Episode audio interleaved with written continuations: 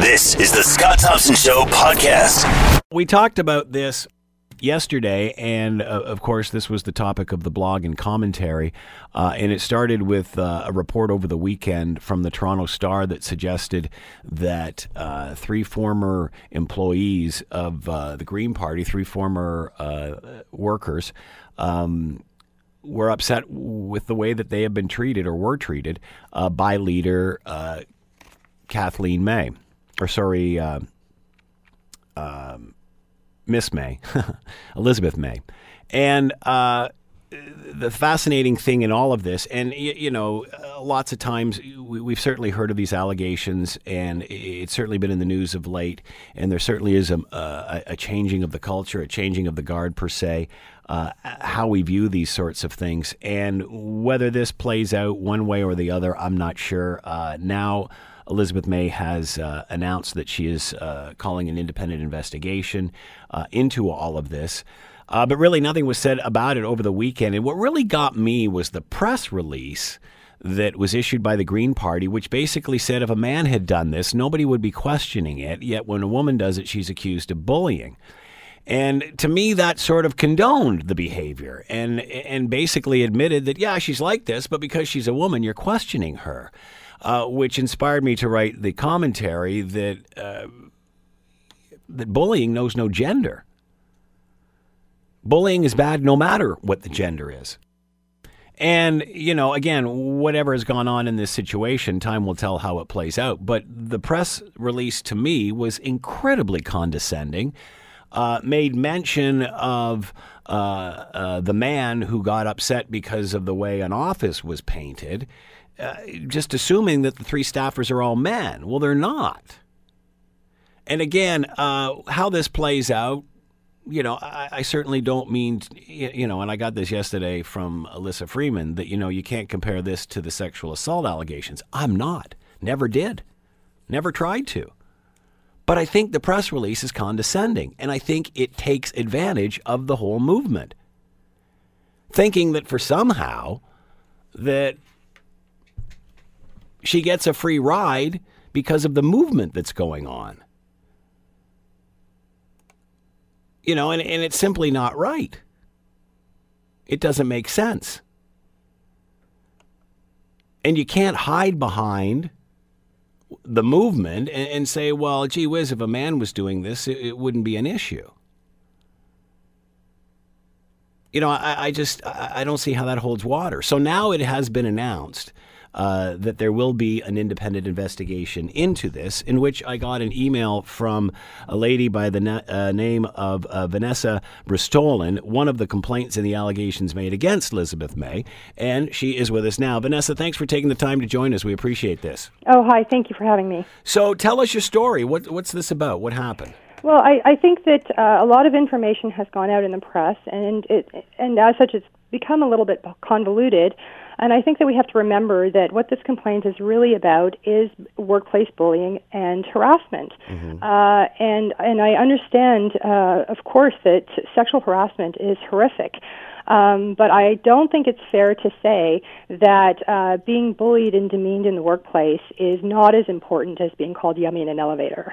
Um, and I think that that is is something that we need to recognize that bullying and harassment in the workplace is in breach of Ontario's uh, labor laws. Uh, so it is something that to us is a very serious issue. And also, um, we also have to note and remember that the Hill Times article actually, uh, seven employees have come forward. And I know that uh, a lot of the media is holding on to this number of three because we are the three who put our names to the complaint. However, it is very important to state that it is, in fact, seven former employees. So, what can you tell us about your experience uh, working there? What was the environment when you were there? Well, I, I don't really want to go into all of the specifics again, um, as we've we've actually laid it out there quite a bit in the media. Mm-hmm, mm-hmm. I do want to say that uh, what many of uh, the former employees, or what all of the former employees who've come forward, uh, have called the working environment, and what other people who uh, have not even come forward but who have uh, reached out to us have called the environment was a toxic working environment. Uh, what were your thoughts on the release of uh, the press release from uh, the Green Party in regard to all of this that came out over the weekend? Well, I would agree that uh, uh, bullying doesn't have a gender. Um, and that there are a great many uh, men and women out there who have been or are being bullied in the workplace by an employer, employer regardless of the gender of that employer. Um, the, the, the press release for the Green Party said that uh, she is being held to a different sta- standard than her male counterparts. Do you believe that? Uh, I, I can't speak to what uh, the Green Party, um, what their opinion is of the standard she's being held to. Uh, you know, for our part, we certainly want all employers to be held to the same standard regardless of their gender in terms of whether or not they are bullying uh, employees in the workplace. I guess the point that I'm making in regard to uh, the press release, Vanessa, and, yeah. and and that's what really sort of did it for me, because uh, again, you know, these things happen, these complaints happen, and they go through the the process and what have you. And again, I, I certainly didn't mean to draw a comparison between this issue yeah. and the issue of, of sexual assault or, or, or anything like that. But I, I thought that the press release was almost flip in the sense that it it, it, it kind of belittled or co- was condescending to the people who complained. Uh, you know, again, I think that a lot of people who come forward are faced with an uphill battle in terms of uh, how people are going to want to defend themselves in the in the instances of these allegations. Um, so I think it's it's unfortunate uh, that uh, we are, you know, being blamed or called liars uh, or anything else uh, that has transpired. Um, I believe sour grapes was used. yeah, sour grapes was used. Yes. So, uh, look, I don't know if seven employees, former employees, would all be coming forward on the issue of sour grapes. And I also think it's important uh, to remember that we are taking a huge risk uh, by doing this. Um, several several people have spoken out. They have signed. Um, uh, releases, things like that. So uh, these are not risks that I think that any of us have taken lightly. Uh, I just want to read the following, and then I'll, I'll let it, I'll let it go with the press release stuff. A man with these qualities is admired for his leadership. A woman is portrayed as overbearing and bullying. These outdated gender stereotypes have no place in the 21st century. It's extremely unlikely that a decade-old anecdote about a man's frustration with his office paint job would merit national news. Look, I've worked. I've worked for a lot of women in in my day. Um, some of them are wonderful. Uh, some were not so wonderful. And I myself am, am a woman, and I think I consider myself a strong woman and an assertive woman. Um, but I think that uh, it is important to treat people with respect in the workplace. I don't. I think it's important to not make anyone feel uh, that they don't want to come into work. And I think that that you know the answer of uh, well that person should just quit and go find another job like that's just not an acceptable answer anymore in our in today's uh, climate and society. So what about the investigation? Uh, Elizabeth uh, May came out and said that uh, that there will be an investigation, an independent investigation through I guess an attorney, lawyers at Torys. Your thoughts on that? Yeah, my thoughts on that. We um, we are certainly pleased that the party is taking the allegations seriously and that this investigation is is uh, going to take place. Um, of course, we do uh, want to make sure that the scope of the investigation will include um, all of the complainants uh, and everyone who has any information, uh, you know, who may have witnessed it or anything else. So that is that's very very important for us, and it's also um, important for us to know how the uh, document of the report is going to be dealt with once it is. Um, obtained because we have to remember the Green Party of Canada is the client in this process, and that document is protected by solicitor client privilege. Hmm. Uh, so, you know, we want to be sure that all of the information that is obtained in the report, as opposed to just some of the information, all of those things. So, these are the questions that we have. Uh, these are the questions that we uh, have and are continuing to put forward to Sheila Block. We have received some of the answers. We um, have not received all of the answers, and we do have further questions. Uh, so I think we're going to have to see how that plays out in terms of uh, how comfortable we are. So, are the seven uh, of you working together on this? Are you working for the common cause? Uh, how organized is this? Uh, well, certainly the three of us who have come forward initially are um, other people that have, uh, you know, come forward. And it's only because you know, at this point, we're all sort of being uh, blamed or accused together. So, uh, you know, we we didn't um, we we came to this separately. Um, and certainly anyone else who ha- is hearing this that have, has experienced the same thing uh, should get in touch with us. And all of those others uh, that were involved, uh, you know, some of those people, I, I would say most of those people do want to be heard in terms of the investigation process. So, what happens now, Vanessa? Where does this go? How far do you take this? Well, I, I, again, we are really hoping uh, that we are going to be able to uh, work together with Sheila Block um, to make this a thorough and truly independent investigation. And I, I think that we uh, will have to wait uh, the outcome of, of that investigation process at this point. Uh, what would make you happy? What would what would resolve this for this group? Um, I think that we would like to see an acknowledgement um, of what we have put forward. Uh, we would like to see an acknowledgement of the fact that we did internally make complaints uh, long before coming out.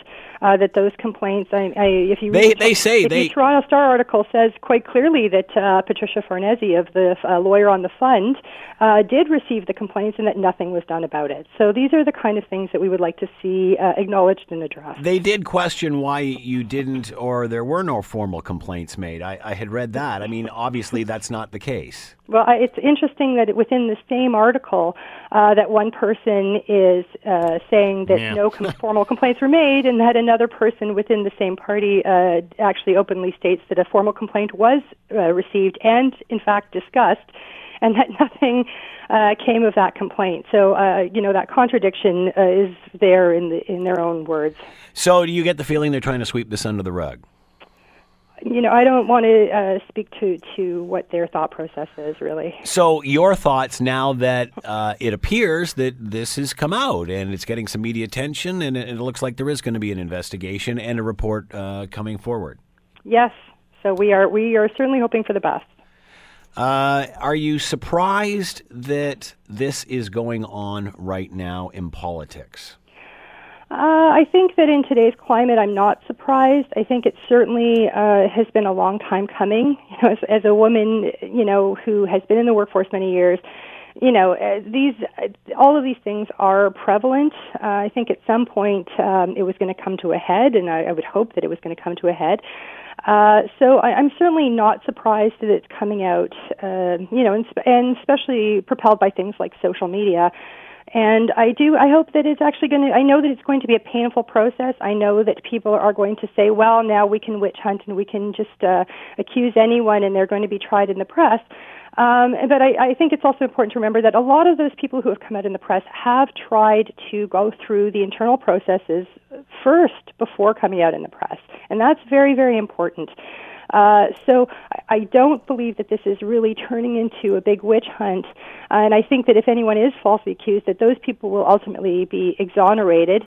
Um, and I, I do hope that this is going to lead to positive change moving forward because no one deserves to be sexually harassed or bullied or belittled or demeaned in the workplace. We that aren't involved in in the same circles that that you people are in Canadian or Ontario politics, uh, we hear the word whispers a lot. There's whispers going on. Is this the tip of the iceberg, Vanessa? it may be. I know. sorry about that. I know that um, there are certainly a lot of open secrets on Parliament Hill, uh, which is something that all of our, or many of our MPs alluded to uh, yesterday while they were debating Bill C-65, uh, which, for those who don't know, was to put in place um, you know, harassment policies within uh, Parliament Hill because they actually currently don't have a real uh, unified um, human resources uh, manual in that sense. so uh, this is, you know, a lot of people have used the words open secret, and I do think that uh, everyone and, and all of those MPs acknowledge that they we could probably see more of this moving forward. Uh, this is being portrayed right now as a gender issue. Do you think it is? We're hearing the words a lot men, older men preying on younger women. Obviously, that's a massive part of all of this, but i- is it a gender issue?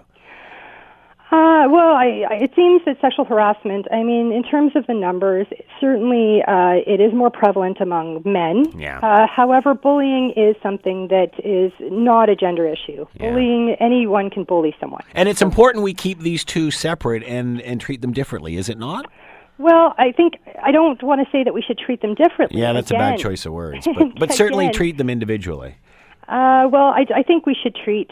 I actually think we should treat it the same. I think that it is anyone who is making a work uh, work pra- workplace an oppressive place for workers Yeah. is a person who shouldn't be there, or who should be uh, educated and told that they should not be treating workers in this manner. And I don't, I don't want to make this distinction, and I'm a little bit frustrated with the distinction to say, you know, this is worse or that is worse. Yeah. It's all bullying. It's just one uses sex, one doesn't, I guess. Exactly. Yeah.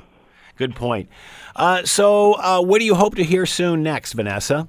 Well, of course, we are, you know, as I said, we uh, have sent some letters off to to Sheila Block, or sorry, some questions off to Sheila Block, and we have received some of our answers. We will be sending uh, another letter outlining outlining uh, more questions, and so we look forward to to the response, and we look forward to trying to work through this process with her. Vanessa Brustolin has been with us, one of the complainants in the allegations made against Elizabeth May. Vanessa, thanks so much for coming on and sharing your story. Appreciate this. Thank you so much. You're listening to The Scott Thompson Show, weekdays from noon to 3 on AM 900 CHML. The State of the Union address taking place tonight. The President of the United States. Uh, it's looking like some of the topics will be including the economy, which of course has been doing quite well, and a push for bipartisan congressional action on immigration, which of course uh, shut the government down uh, not that long ago. To talk about all of this, George Breckenridge is with us, retired political science professor at McMaster University. He is with us now. George, thanks for taking the time to join us. We appreciate this. No, hi, Scott. So, uh, any want to look into your crystal ball, George, and tell us what you think's going to happen tonight?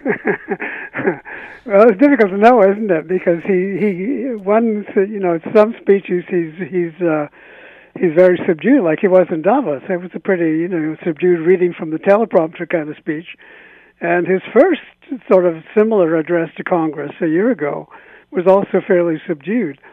So you would expect, and, and they- they're saying, you know, it's going to be, he's going to be a, an appeal for bipartisanship, for support from the Democrats. But it's a pretty raucous uh, audience a lot of the time. You know, there in the last number of years, there's been a kind of a rival cheering sections. You know, yeah, some are parties- some are sitting on their hands, the others are standing up and cheering. Well, exactly, and and the Republicans are on one side, the Democrats are on the other side of the chamber. So it, it's possible that um, the question is, will he stick to his script? You see, Hmm. and uh, and uh, the question is, uh, it seems to me that there's a possibility. I think that's that's how he'll start out. I think that's what he everybody's telling him he needs to do.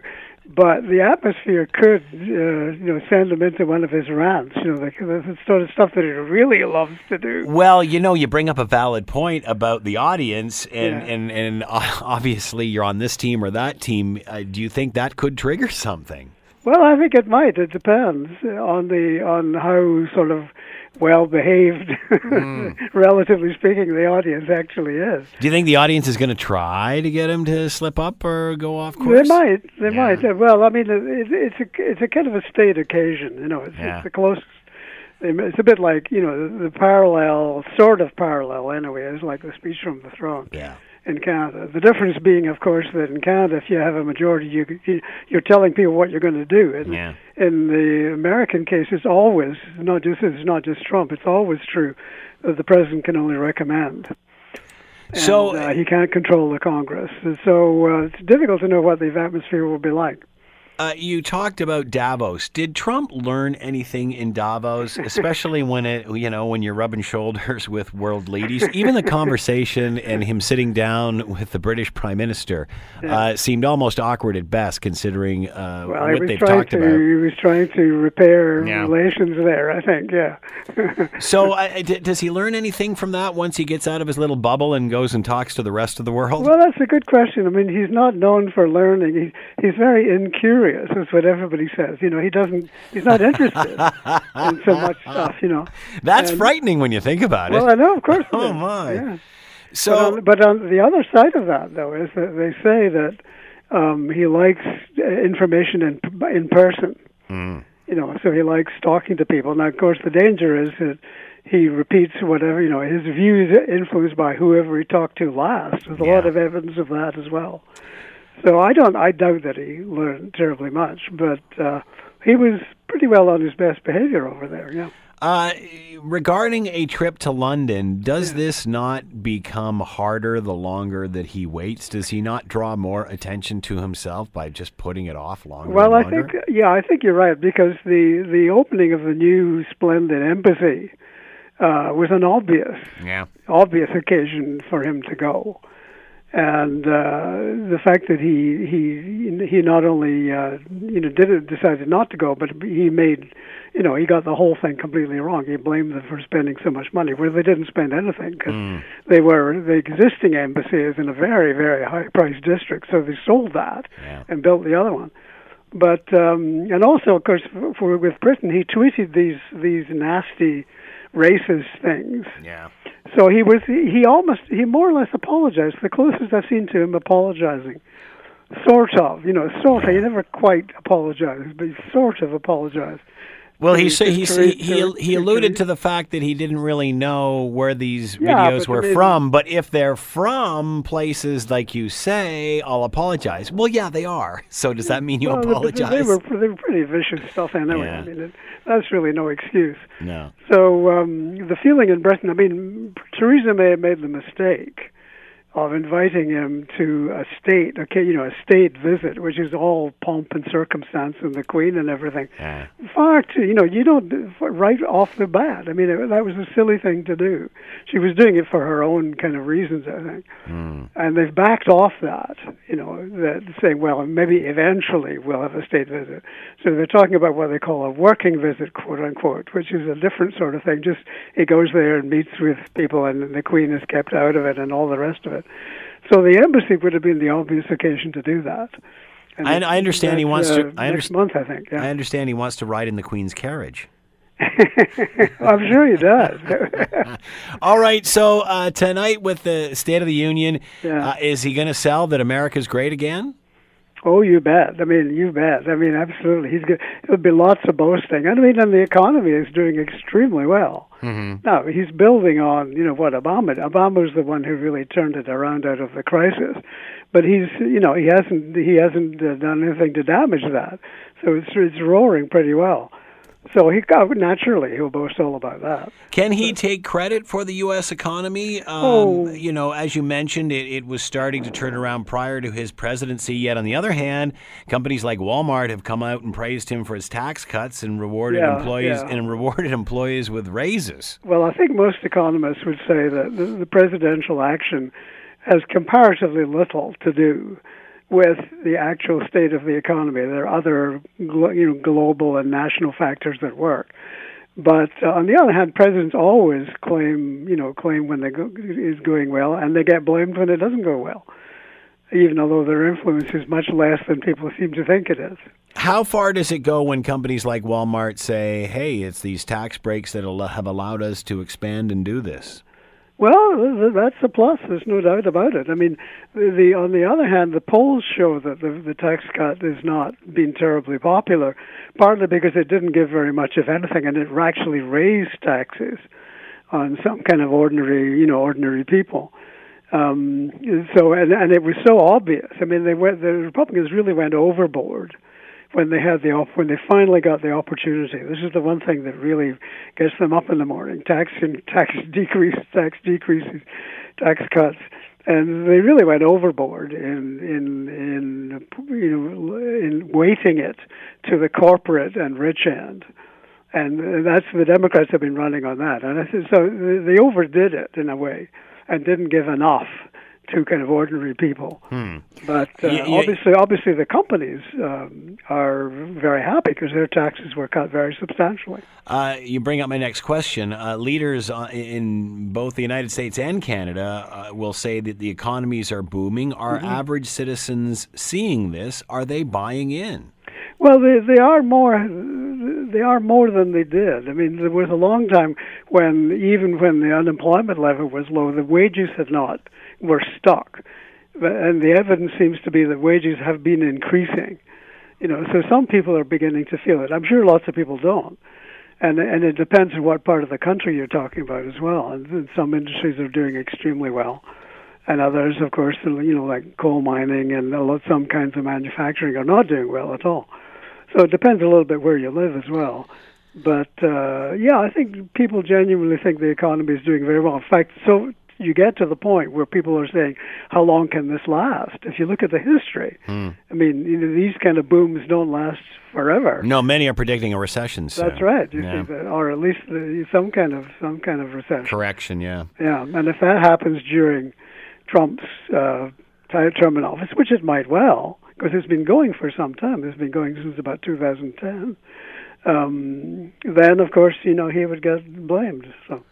Uh, it seems that uh, Donald Trump likes divisiveness, likes confusion, Yeah. likes to, you know, Yeah. even take members of his own team that are on the same side and sort of turn them against each other in Right. hopes that it brings out the best in them. Right, right. Will we hear that divisive tone, that confusion, uh, that domination in this Well- speech, or, or do you think this will be used more to unite? Well, they say that's what he's going to do. They say they, you know, they they kind of leak some information, but with him, it, it, it's it's very difficult. To, he's very difficult for even his advisors to predict. I mean, nobody quite knows how how he'll feel when he gets up there. It all depends on him, you know, how he feels on any given moment. I think. Well, he, they say he's going to to try to reach out for the Democrats. Now, a good reason for doing that, of course, would be that the Democrats are extremely, very likely to, to to to do very well in the November elections, and so the second two years he would he may well be faced with a Democratic Congress, and unless he's able to deal with them to some extent, it, you know he'll get nothing whatsoever done. So will there's- he be there's a less- lot of reason to, and and of course. Also, if he, if he wants to do things like a big infra, uh, infrastructure program, which he's always talked about, but he's never really proposed, um, he would need Democratic help. Absolutely. So you think he will be less hostile, less. Uh, Well, that's the intention. I think that's what that's what his his his, his people around him are saying is going to he wants to do. But as I say, he's so volatile. You never can sure that he'll stick to the script. Does he need to mention, or will he mention Hillary or Barack Obama? and and it seems like he just throws that in there to, to you know Well, to fire up the I base. know, I know. He he can't get over the fact that that uh, that well that Obama was not only so popular and still very popular, but but greatly respected in a way that Trump has never been, and and that's a source of deep grievance to him. Even in New York, I mean, he wasn't really respected by the business community in New York. And and Hillary, he can never get over the fact that he actually didn't win the popular vote, and so there's some little shadow over his election, you know. So he he hangs on to these kind of grievances in a strange way, which is con- totally counterproductive. I mean, it doesn't do him any good whatsoever. But it's his personal feelings which dominate everything. Uh, clearly, he has support, but clearly he doesn't have support. Those Yeah. people speak up. He reacts to them. Yeah. Um, how is he respected in Davos? How you know he must know when he's in Washington that that some people look at him and just laugh. Yeah. Other people look at him and hover on every word. Right. What about with world leaders? I mean, it's Well, it's, it's so different when it's different when Democrats do it, but when other world leaders do it, Well, I think I think they, were- people were relatively pleased from what I could gather. I mean, it's, it's Davos. You've got a got a lot of of rich mm. business types, as well as a number of political figures, and I think they were all a little uh, kind of. Well, the first time he, well, I think they're kind of curious as to where you know what kind of Trump would show, which Trump would show up. But he was fairly uh, respectful and fairly muted and that sort of thing, so they were fairly encouraged and um, but but overall, the uh, his standing across the across the world is really very pretty low. So America has lost a lot of standing in the world by his uh, by his antics, by his by the kind of person he is, by the kind of things he says about people. more likely that he would stick to the script at Davos than with the State of the Union. I think so. I think Yeah. well, I think both. I think he he has every reason. The first address he gave to Congress shortly after his, his inauguration was a very strange, aggressive kind of thing. yeah. Um, but his his subsequent uh, address to Congress, which is sort of the State of the Union uh, last year, um, was much more subdued and much more kind of almost normal in terms of, you know, this is what what I want. You know, this is praising the country and you know, saying all the usual patriotic things, and then saying this is what we're going to do. You know. Now it hasn't quite worked out like that for a lot of things, but uh, so it'll be interesting to see what uh, exactly what kind of mood he strikes because uh, on on not only on infrastructure but also on immigration, which is obviously a thing Yeah. with him. You know, he's the, he's got an obsession with the with the cutting immigration and stuff like that. Will we hear that in the speech tonight? Oh, definitely. I think. Oh, absolutely. That's that's almost the next uh, thing up, the next issue. yeah, he wants the whole push. Dreamers thing and such. And he's got to deal with the Democrats on that, you know, as well in the Senate. So. Uh, so, do you think his tone will be more welcoming? Yeah, I think I think that's the intention. As I say, that's the intention, that, and that's the sensible thing to do. Absolutely, that would be the most make by far the most sense politically. But he's such a strange guy. I mean, he's so he's so driven by his own personal feelings and, and emotional needs that a lot of what he does is totally counter, politically counterproductive. You know, he's not very good at at all at doing things which are politically helpful to him. it's overridden by his Yeah. feelings and his resentments and his everything else. You know, so you never quite know uh, how this is going to play. How long can he keep mentioning past candidates, whether it's within his own party who ran Yeah. against him, whether it's Hillary, whether it's Barack? You know, at what point? How long do you get that pass? well, he's a man who holds a grudge. we can we can see that, and and any he obviously any anything he interprets as a slight or a disrespect or questioning how wonderful he is, he holds on to and he hits back and and he doesn't let it go easily. You know, he doesn't let it go. And um, so he's driven by these kind of emotions, and that's what makes him so unpredictable. And so I say so much of what he does is politically counterproductive. You know, he's turned That- out. That being said, uh, George, he he's been doing this for over a year now. Yeah, yeah. Uh, have we finally, as you mentioned, nobody knows what's going to happen tonight. Nobody can predict what's going to happen. But has it got to the point where we've just learned to expect the unexpected and no one cares anymore? You just wait and see how it all falls out tomorrow. Yeah, I think so. I mean, the, the, the interesting thing about the, his relations with the Congress, I mean, he seemed to think originally that it was just like you know they would you know he could order them to do things. That's never ever the case in the American system. It's not hmm. set up like that. And so he can't order them. And so when he found he couldn't order them, he really kind of they learned to. He he was a very presidential leadership is is usually very important when the Congress gets stuck, you know, when the parties get stuck or his own party gets stuck or something like that. He can bang heads together and he can, you know, he can negotiate compromises. He didn't do any of that. He, he's totally unreliable on that because he would, if you take immigration, he changed his mind, you know, almost daily on what he was proposing and what he would approve. And so they they have increasingly learned, his own party particularly, has increasingly just to ignore him because he will sign anything they put in front of him. Any legislation they pass, uh, we, you know, which is difficult to do, but any legislation they get passed, he will sign. Yeah. Why? Because he wants to win. He I- wants to be able to hold it up and say, "Look, this is what I did," and he had comparatively little to do with it.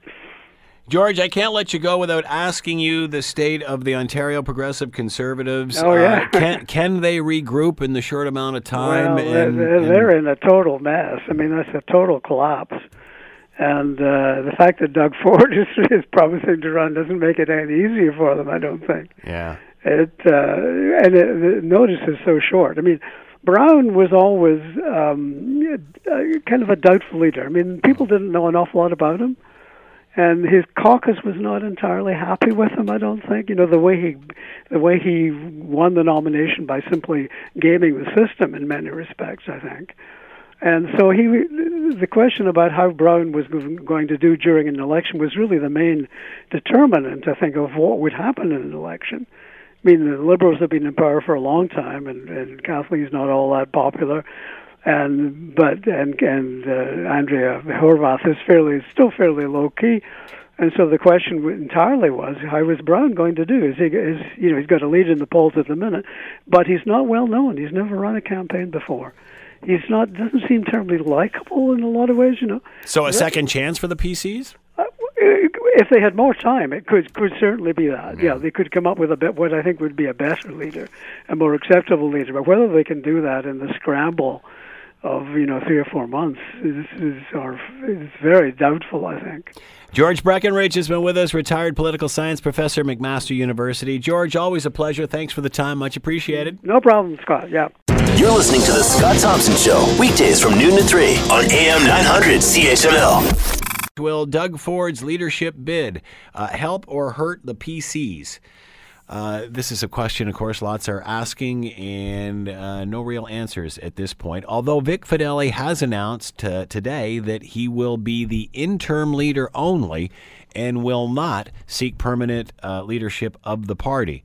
Uh, what are the reasons behind all of that?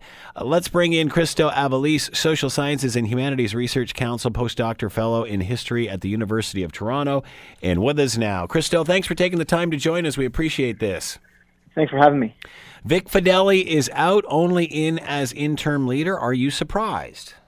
You know, I am. I, figured that, you know, with Patrick Brown kind of, you know, dropping out so close to the election in such a kind of un, un you know, expected fashion that you would see um, if if they were going to kind of select an interim leader, I would almost expect that person at the very least to to contest the seat. Um, and in some ways, I, I'm, I'm maybe even a little surprised they even decided to have a leadership convention anyway. And you know, in, in this particular case, I thought maybe he just would have been the, the guy to go into the election. It, it it seems that this was quite fluid and no one really knew what they were going to do. Like I'm wondering if when Vic Fedeli took this assignment, if he thought he would run for the leadership, or if part of the deal was that no, if you're going to do this, you're not going to run. It, it didn't seem to be much certainty there. I, w- I wonder what he thought going in and how that has changed now. I mean, you know, a lot of that probably, you know, maybe it'll come out, you know, in the future. But you know, generally when there's kind of interim leadership type things, there's there's often a kind of understanding that the interim leader won't seek yeah. um, the permanent job, kind of based on the idea that you know this is meant to kind of ensure the party is stable and that that person shouldn't have an undue advantage because they you know would have the kind of incumbency. But in this particular case, it's not it's not a it's not a uh, conventional interim leadership. I mean, we're so close to the election. I would have to think that at the very least, Fedeli would have had the option mm. to, to seek the permanent nomination. Um, I don't think it would have been, and maybe I'm wrong. Uh, details aren't out yet. I don't think he would have been formally barred as it is in you know in some other cases. When Bob Rae was the interim leader yeah. of the Liberals, there was an understanding that he wouldn't seek the permanent nomination, and of course he didn't. But I think this is a totally different case. But and they did clarify at one point, saying that that this time he would be allowed to run. Mm-hmm. Uh, that being said, the term interim leader wasn't used until very recently. I mean, when all this first went down a couple of days ago, nobody used the term interim leader. No, I think you're right. I think you know what happened here is there seemed to be uh, two kind of tensions here. The first thing was after Patrick Brown went uh, you know, the caucus made it clear they didn't want him, and the caucus, um, you know, kind of selected Vic Fedeli as the kind of interim leader or, or as the leader or, or interim, or who knows what we would call him at that point. But it seems like the party itself, the executive, the, the, the, the non-caucus based leadership of the party wanted a convention, in which case he kind of had to then, you know, become the interim leader because for him to be, you know, the, the full-fledged leader that would require that he probably win that process. So I think that's where a lot of the confusion came from, based on on uh, you know different kind of takes on this issue. And it seems now it's not even really set in stone. Uh, um, some are griping that there shouldn't be a leadership convention. Yeah, I mean, it, it's it's kind of a mess, frankly, yeah. because you know, in my view, and I generally, you know, uh, support uh, the idea that the party membership through the executive or through the, the, the rank and file at the local level uh, should make these kind of big decisions. But you know that's not a a, a, a rule uh, written in stone. And in cases like this, I don't think it's unreasonable for the caucus to look amongst each other and say, look, amongst the 40, 50, odd, 60, whatever, odd of us that are here, we can actually um, find somebody who can lead us into the next election and do a credible job, and that they should be trusted to make that decision. Um, and, and I think that's what they probably, you know, should have done. But it seems like now they what they've done is they're this, they're they're in this weird nether region where one they're having a convention less than six months from the election, and two, um, you know, the one the person who's the interim leader in this case, the one person that might be able to kind of give a kind of early pitch to the party and the electorate, isn't in it for the long term, and I think that's a really awkward position for the party. Uh, this seemed to uh, clarify and become more clear, I guess, after Doug Ford announced that he was uh, going to start a bid for the leadership race. Do you think that affected Vic Fedeli's position at all? I mean, I'm not sure. Uh, it, it did definitely make it clear that that that there is a a sense that this this can't be just a coronation. That there are elements within the kind of broader conservative movement in Ontario Right. that want to see a challenge here. Uh, and who knows, you know, Rob Ford's ability or Doug Ford's sorry, uh, Doug Ford's ability to build a kind of base outside of the GTA to kind of contest that. Does he uh, is he able to win? You know, more moderate conservatives. Is he able to win? You know, people who you know might not be Trumpian in their perspective on conservatism. Uh, who knows? But it seems to me like once that did happen, you're right that all prospects of okay, are we going to kind of put this all back in the box and go with an interim leader? I think that was certainly off the table. Whether that affected Fedeli's decision to not seek the permanent leadership, I don't know. Uh, so does he hurt or help the PCs, Doug Ford? I I don't know, really. I mean, I would say you know conventional conventional wisdom would be that he certainly doesn't help. Um, he has a lot of the baggage his brother did, but his brother was much more likable. Uh, his brother was endearing in a kind of way, even for people who maybe disagreed with him a lot. There's something about Rob Ford that I think a lot of people liked, even though they didn't like Rob Ford, which is kind of a weird thing to say, but I, I think that's kind of valid. Whereas I think Doug doesn't have that personability. He that could hurt him. There's you know potential skeletons in the closet. There's been news reports about his history of drug dealing. Um, all of that could be could be trouble. Uh, his kind of drain the swamp rhetoric could appeal to again to a kind of Trumpian undertone in Ontario, but I don't know if that's enough to maybe one not even win the party leadership, but I don't know if that'll appeal to a lot of uh, you know mainstream Ontario voters. Do you think it'll just appear like distraction? I mean, I'm not sure. I think he'll run a, a, a real campaign. I don't think he's going to just do it uh, for for the you know the Twitter attention and the social media attention. I think he he wants to be leader. I don't know if it'll be a distraction. I think it could raise uh, interesting debates within the Conservative Party about uh, what kind of conservatism they want to be. Because again, the thing with a kind of Trumpian conservatism, a Fordian conservatism, is that it's in a sense both a kind of economic conservatism, but also a social conservatism, but not necessarily a religious social conservatism. It's almost it kind of harnesses uh, kind of a, a, a aversion to the elites, even though both the Fords come from a, a political dynasty and a rather wealthy family, and, and any conventional definition are elites themselves. But he's It's kind of funny how they sell that, eh?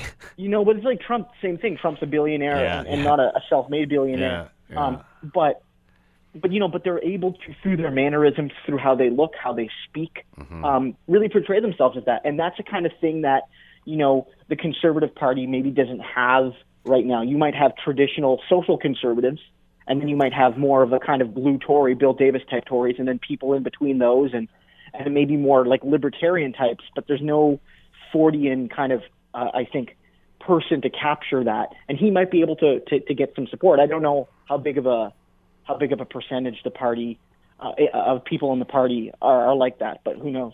Uh, he was going to run for mayor, then said uh, the other day when he announced his candidacy uh, for the leadership of the PC party that uh, you know he couldn't stand to watch the party go through what it is going through and, and so on and so forth, disarray.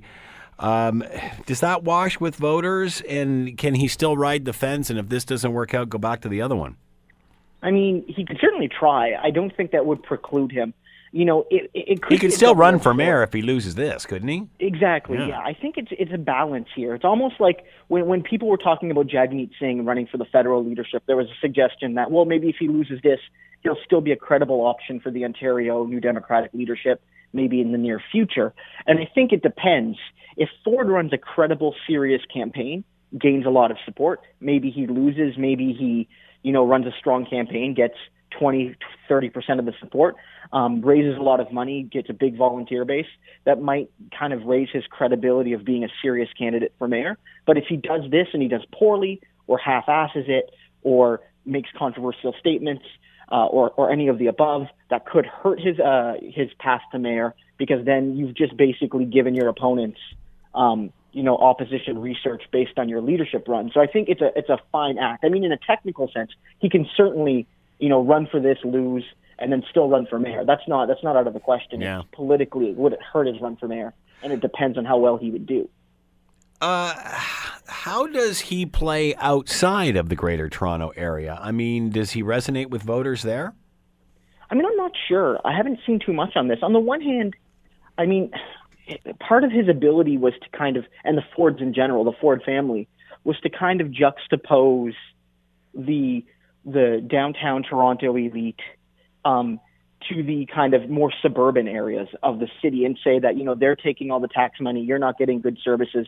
They want to build bike lanes, but what we need is lower taxes and and and better roads for your car to you so you can get into the city and that kind of like you know the inner city versus the rest of the GTA. Maybe that narrative could apply to kind of juxtaposing the GTA to the rest of Ontario and saying, look, Toronto is taking all of the money and I'm looking out for people in working like working people in places like Oshawa, and places like North Bay, and places like Orillia, and all of these communities where you're not getting the services. Even though, again, a lot of the data shows that Toronto kind of produces a net positive of taxes, and it largely subsidizes other parts of the province. Again, facts are not always mm. essential in politics, and I think that might actually play to some people. But I don't know. I don't know if that'll appeal to the broader factor. And again, you know, Doug Ford, you know, he's not Rob Ford. He doesn't have that kind of that personability, and yeah. he could do what Doug Ford did. He could try it and and probably be, do a reasonable job. But I don't know if that alone will be enough for him to get to mayor because he's not the same person. What will this leadership race look like compared to others, considering it's such a condensed format? Or it will be, or will have to be.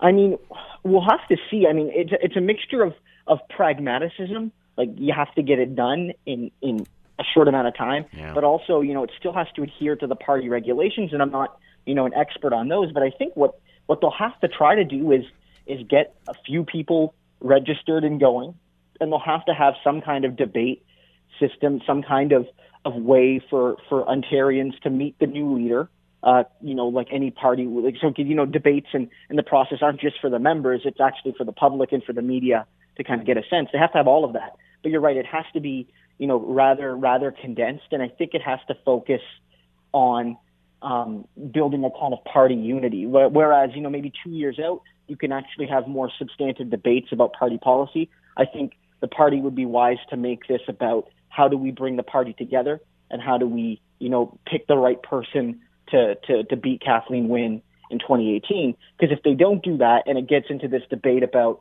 well, you know, is immigration good or bad? Or, you know, are Muslims taking over the city of Toronto? Or, you know, should we, you know, fire 100,000 workers or 200,000 workers? All that's going to do is create division in the party, and it doesn't have enough time for any leader, even if they win with a strong mandate, to actually heal those rifts. Has anybody heard from Patrick Brown? How is he responding to all of this? I mean, I know? haven't really heard. I haven't really heard much, frankly. Mm. Um, I'm guessing, you know, he's he's he's he's staying low uh, based on the allegations. I'm guessing that if I was him, I'd probably not say too much. I mean, mm. uh, his his actions, alleged as they are, are, are a big part of why we're here. Maybe he feels still bitter that you know, like for all for all the accusations, you know, uh, look at the mess that's happened because I was forced out. But I, I, I mean, I can't speak for him. Uh, Vic Fedeli says he's going to get rid of the rot. Uh, does that unite or divide? I'm not sure. I guess it depends how he does it and what he means.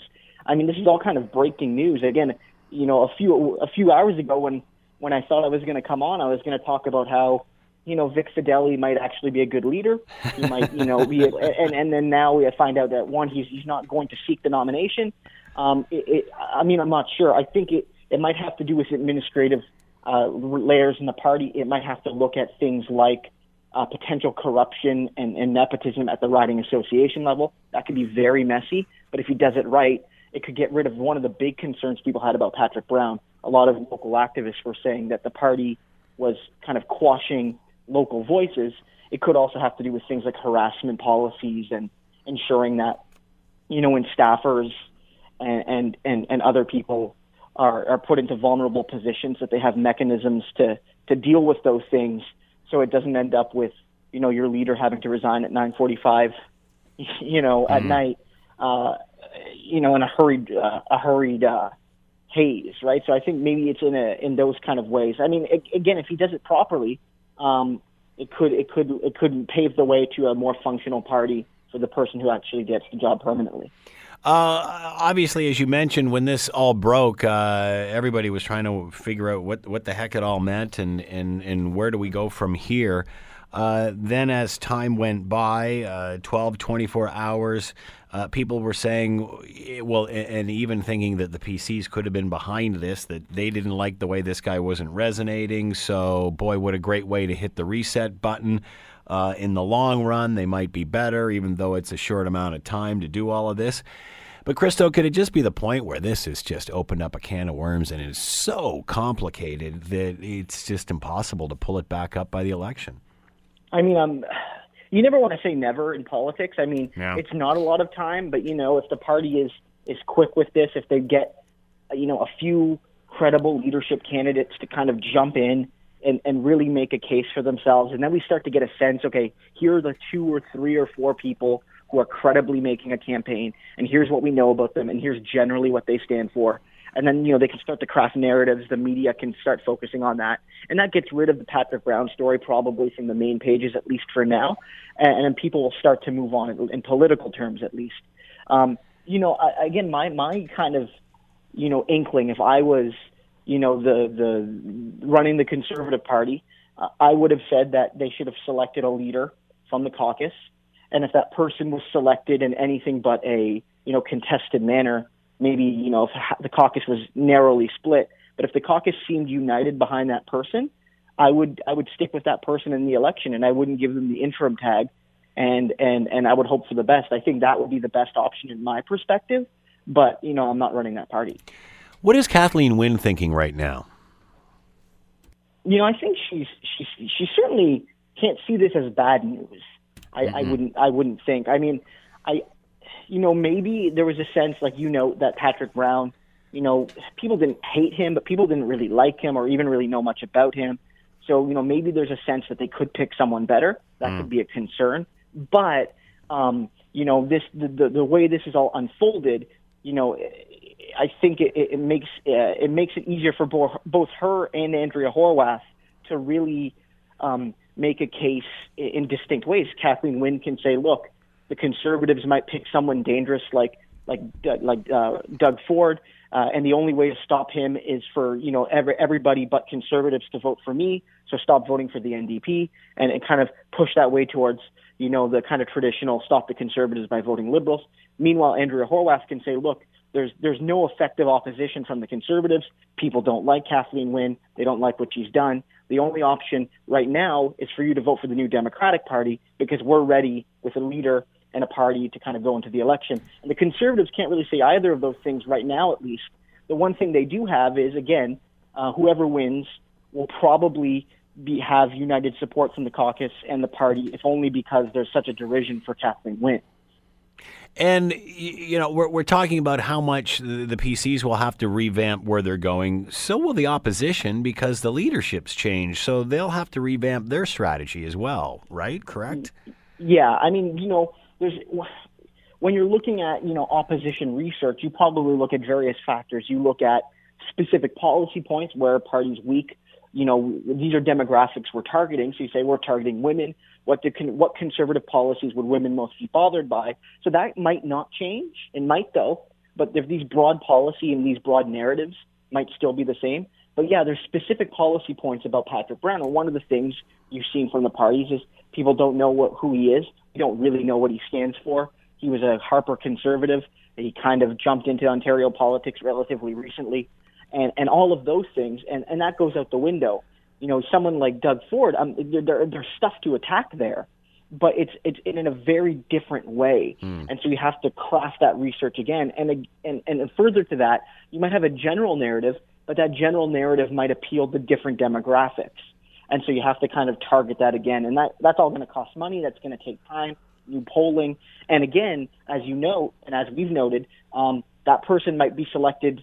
Who knows? Maybe only a few weeks before the election, uh, or a couple months before the election. In which case, there's not a lot of time to actually prepare. It's almost like a fight in a sense, mm. where you're you're an MMA fighter and you don't know who you're going to fight. You can train in general, but you uh, you really need to to be able to study a particular person. And it puts you at a bit of a disadvantage. Although I would rather be in the Liberals or NDP shoes than the Conservatives. Mm. Um, but it puts them at a bit of a disadvantage. Christo Aivalis has been with us, Social Sciences and Humanities Research Council, postdoctoral fellow in history at the University of Toronto. Christo, as always, thanks for the time. Much appreciated. Thanks for having me. The Scott Thompson Show, weekdays from noon to 3 on AM 900 CHML.